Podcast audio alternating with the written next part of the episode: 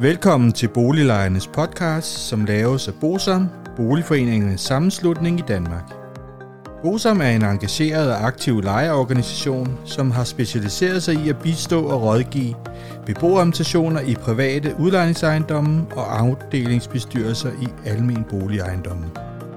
Formålet med Boliglejernes podcast er at informere lejerne om nogle af de problemstillinger, som vi ved, at mange lejere ofte spørger om samt at give mulighed for, at nogle aktuelle problemstillinger bliver belyst ud fra et lejerperspektiv. Boliglejernes podcast er lavet af lejere til lejere.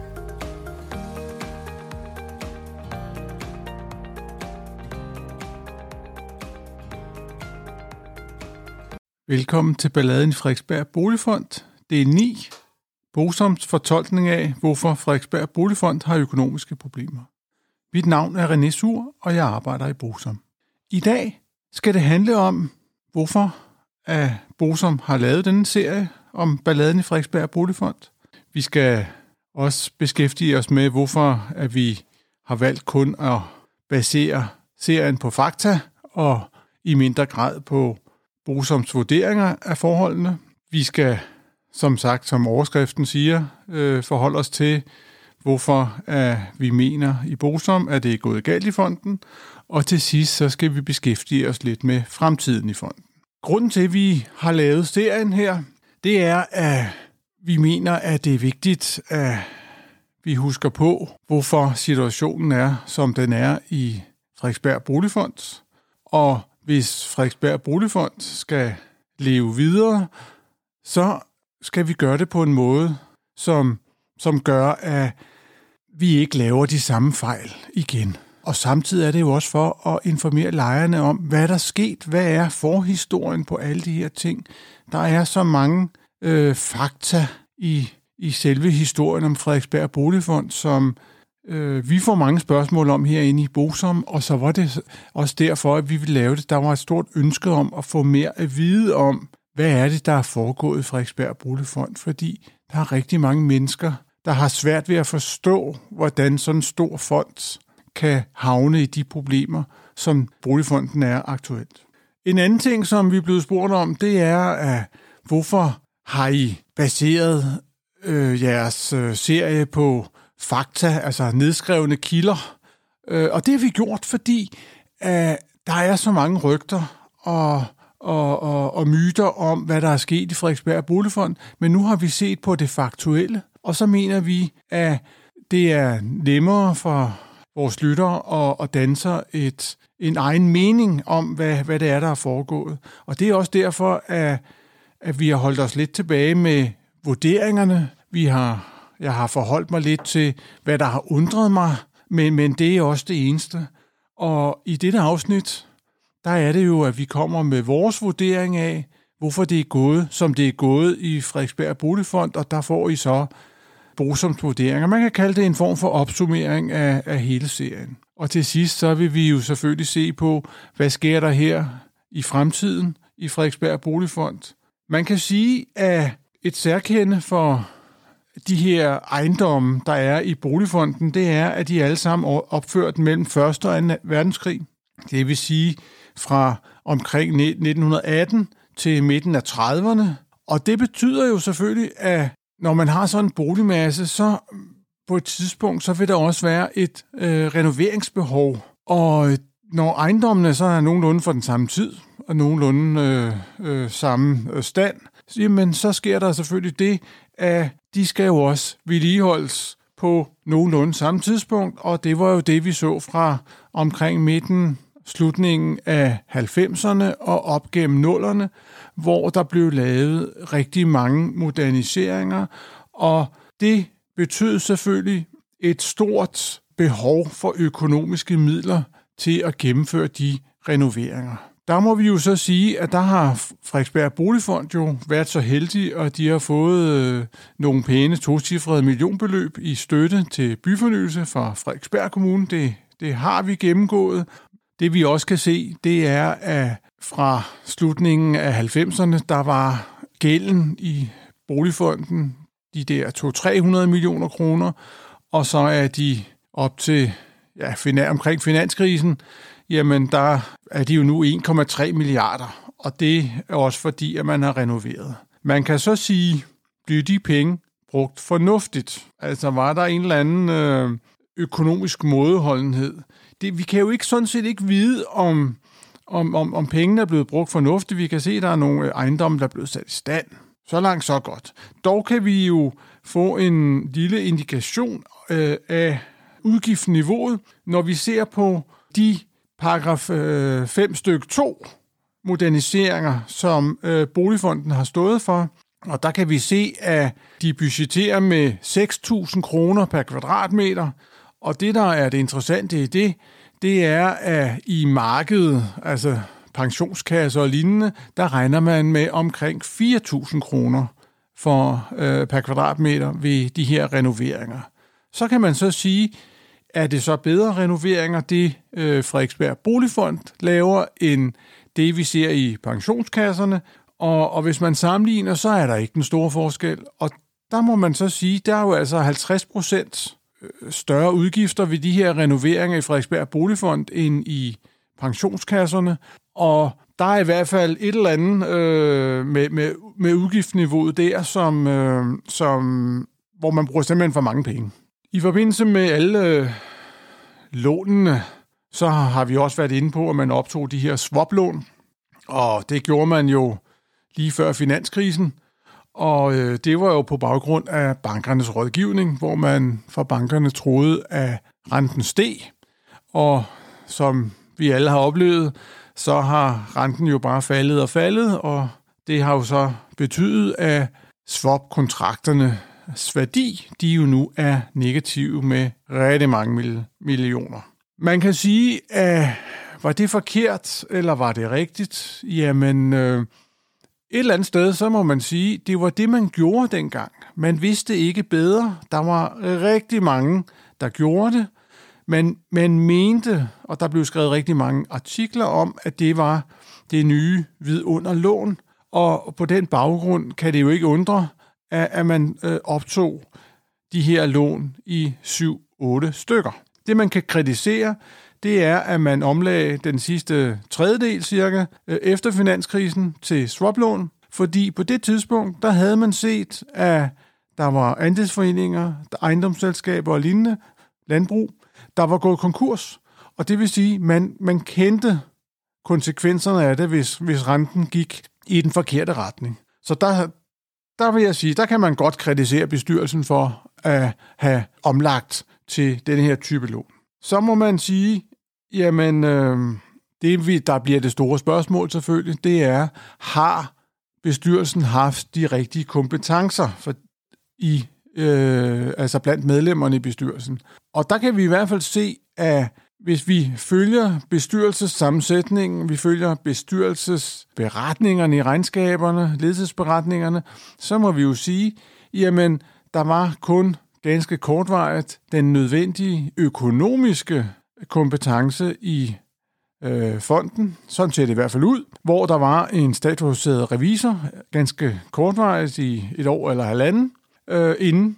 Og øh, der kom noget fokus på øh, den her kursfølsomhed på swap-kontrakterne, og efterfølgende så har der jo været alt muligt, øh, og man ikke var rentefølsom, og det både før og efter, og det må man sige, der må jeg altså konkludere, at der har ikke været den nødvendige kompetence i fonden til at drive sådan en stor fond her. Noget andet er også, at man allerede da man tog de her lån, i før finanskrisen, altså i, i 7-8 stykker, jamen der vidste man, at inden for 10 år skulle man have omlagt de her lån, så man kunne få noget 10, nye 10 års afdragsfrihed, fordi man ikke havde pengene til at betale afdrag, og det skrev man i øvrigt også i ledelsesberetningerne i regnskaberne, og alligevel valgte man ikke at omlægge øh, lånene til afdragsfrihed, og det kan jo undre, fordi det betyder jo faktisk, at man mister likviditet hver eneste måned, og, og det er jo lige præcis det, som fonden er, øh, situation som fonden er i nu.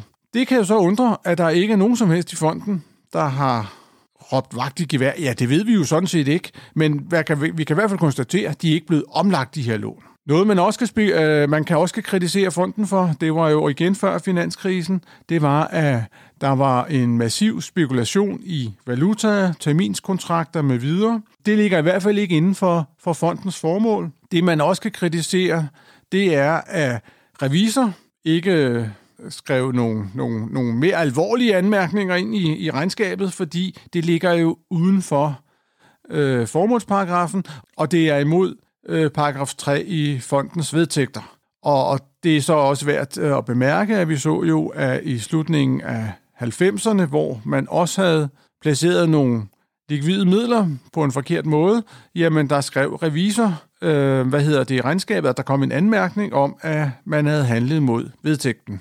Men det gjorde man altså ikke i, i nullerne, og det kan jo selvfølgelig undre. Det kan også undre, at der ikke blev grebet ind og noget før og så videre. Det er jo spekulation i, i over altså et 60 millionbeløb.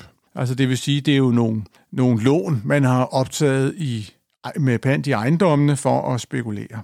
Og det har jo, øh, nogle år har det jo givet overskud, og i nogle år har det jo givet underskud.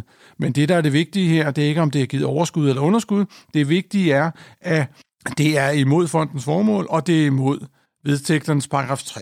Det vi også kan se, det er, at bestyrelsen har haft en, efter det jeg vil kalde en manglende fokus på fondens formål. Bestyrelsen har simpelthen handlet som et almindeligt ejendomsselskab, og ikke øh, så meget som et, en boligfond med et formål.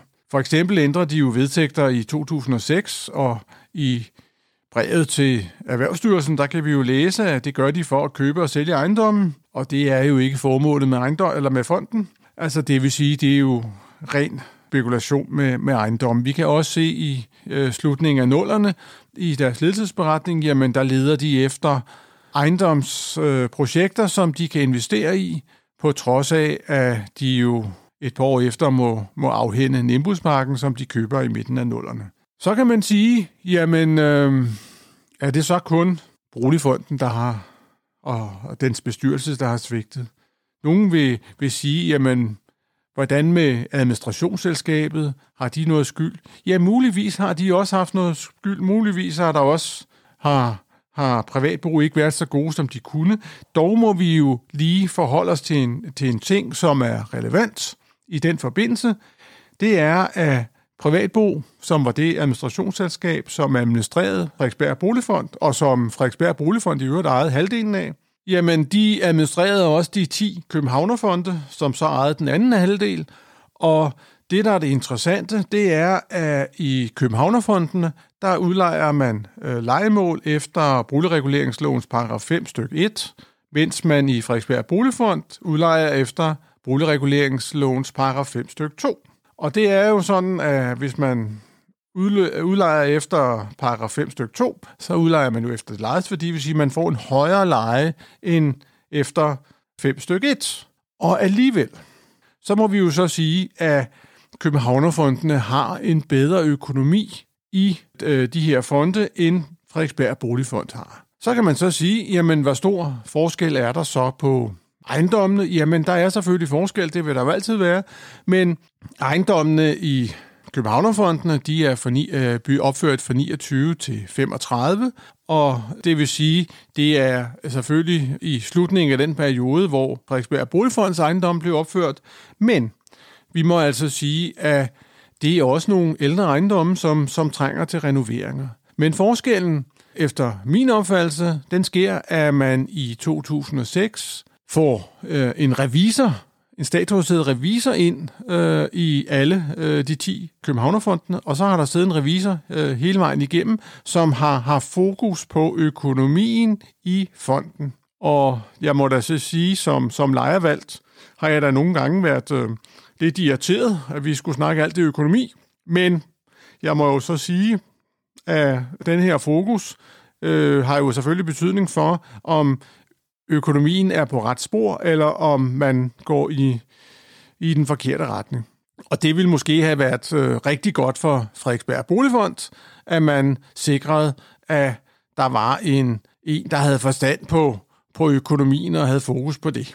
Hvis vi skal se lidt på, på fremtiden for fonden, så ved vi jo, at Frederiksberg Kommune i de kommende måneder skal tage stilling til dels øh, forkøbsretten, som Frederiksberg Kommune har til ejendommene i fonden, og så skal de tage stilling til hele samarbejdet mellem fond og kommune i fremtiden.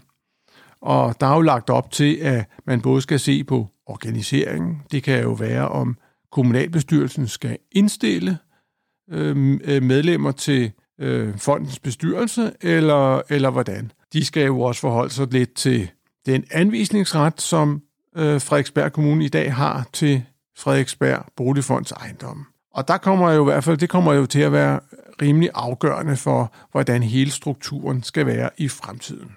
Det, som man kan frygte, det er, at nu er der et kommunalvalg her i november måned, og jo længere tid der går med ikke at træffe en beslutning, altså en ikke-beslutning, jo større bliver problemerne i Frederiksberg Boligfond, fordi at hver måned, der mister fonden likviditet.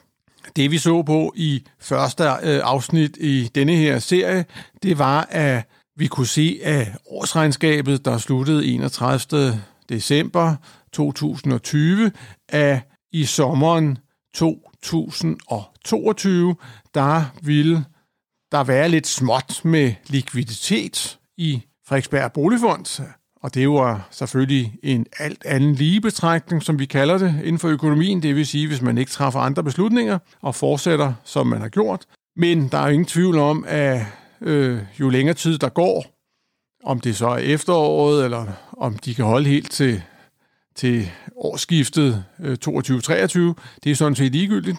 Det, der er det væsentlige i den her situation, det er, at Frederiksberg Boligfond bliver mere og mere presset på likviditeten. Derudover så er de jo meget øh, disponeret mod øh, renten, på trods af, at de har skrevet noget andet i deres årsberetninger i, i mange år i regnskaberne. Men altså, værdien af de her swap-kontrakter, de øh, afhænger jo fuldstændig af, af renten i samfundet. Og der kan man så sige, nu er den jo steget lidt her øh, den sidste uges tid, men hvis, der, hvis den falder igen, jamen så kan man risikere, at man skal ud og deponere og så videre. Vi, øh, vi ved jo ikke, vi kan ikke forudsige renten. Vi, det eneste, vi ved om, om renten, det er, at den bevæger sig hele tiden, og at de her kontrakter, jamen altså, de løber jo først ud efter 30 år, hvis man ikke skal ud og, og, og købe sig ud af det. Og det er jo øh, en meget bekostelig affære. Det man det skal forholde sig til det, og hvorfor jeg vil jeg siger det her i dette afsnit, det er simpelthen fordi, at det er jo vores frygt herinde i Bosom, at man fra både fra politisk side og fra Boligfondens side øh, sådan set ikke får truffet nogen beslutninger, og så er de to eneste beslutninger, man kan tage, det er sådan set et salg af nogle ejendomme, eller at lave et strategisk samarbejde med en pensionskasse. Og når jeg siger det på den måde, så er det jo fordi, at man kan komme i den situation, at hvis man ikke træffer en af de her to beslutninger, jamen så går man sådan set i betalingsdansning, fordi der ikke er mere likviditet.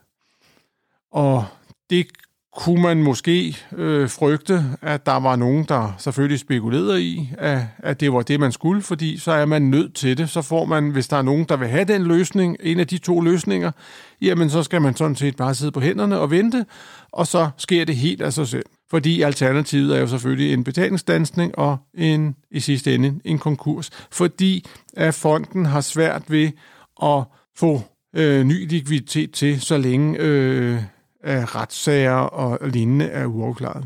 Der kommer, når jeg nu siger retssager, så kommer der jo øh, den her sådan, øh, retssag i Svalegården i marts måned 2022.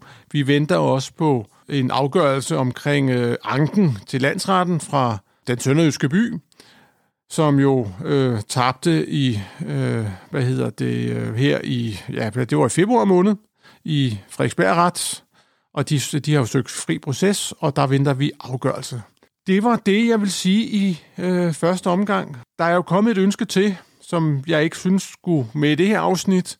Det her, det var ligesom en form for opsummering. Der kommer øh, et, i nær fremtid kommer der øh, et afsnit omkring øh, den brudteretssag, der var i den sønderjyske by den afgørelse, den dom, den er, der er nogen, der gerne vil øh, høre lidt om, og den laver vi selvfølgelig et afsnit. Men jeg synes, den skulle have et afsnit for sig selv, så det får den selvfølgelig. Også for afsnittene ikke bliver så lange. Vi ses igen på fredag kl. 10. Indtil da, have det godt. Vi ses. Hej. Hvis du synes om Boliglejernes podcast, vil vi blive rigtig glade, hvis du deler episoden med dine venner, og måske giver os en anmeldelse og nogle stjerner i iTunes, så vi derved kan komme ud til mange flere lyttere. Oplysningerne i denne podcast er udtryk for vores opfattelse af retsstillingen på nuværende tidspunkt. Men husk, at retsstillingen kan have ændret sig, når du hører denne podcast, da der kan være kommet ny lovgivning eller praksis på området. Den videre er vigtigt at være opmærksom på, at gennemgangen i denne podcast alene har været overordnet for at give et overblik og derfor ikke kan regnes for en udtømmende gennemgang af emnet.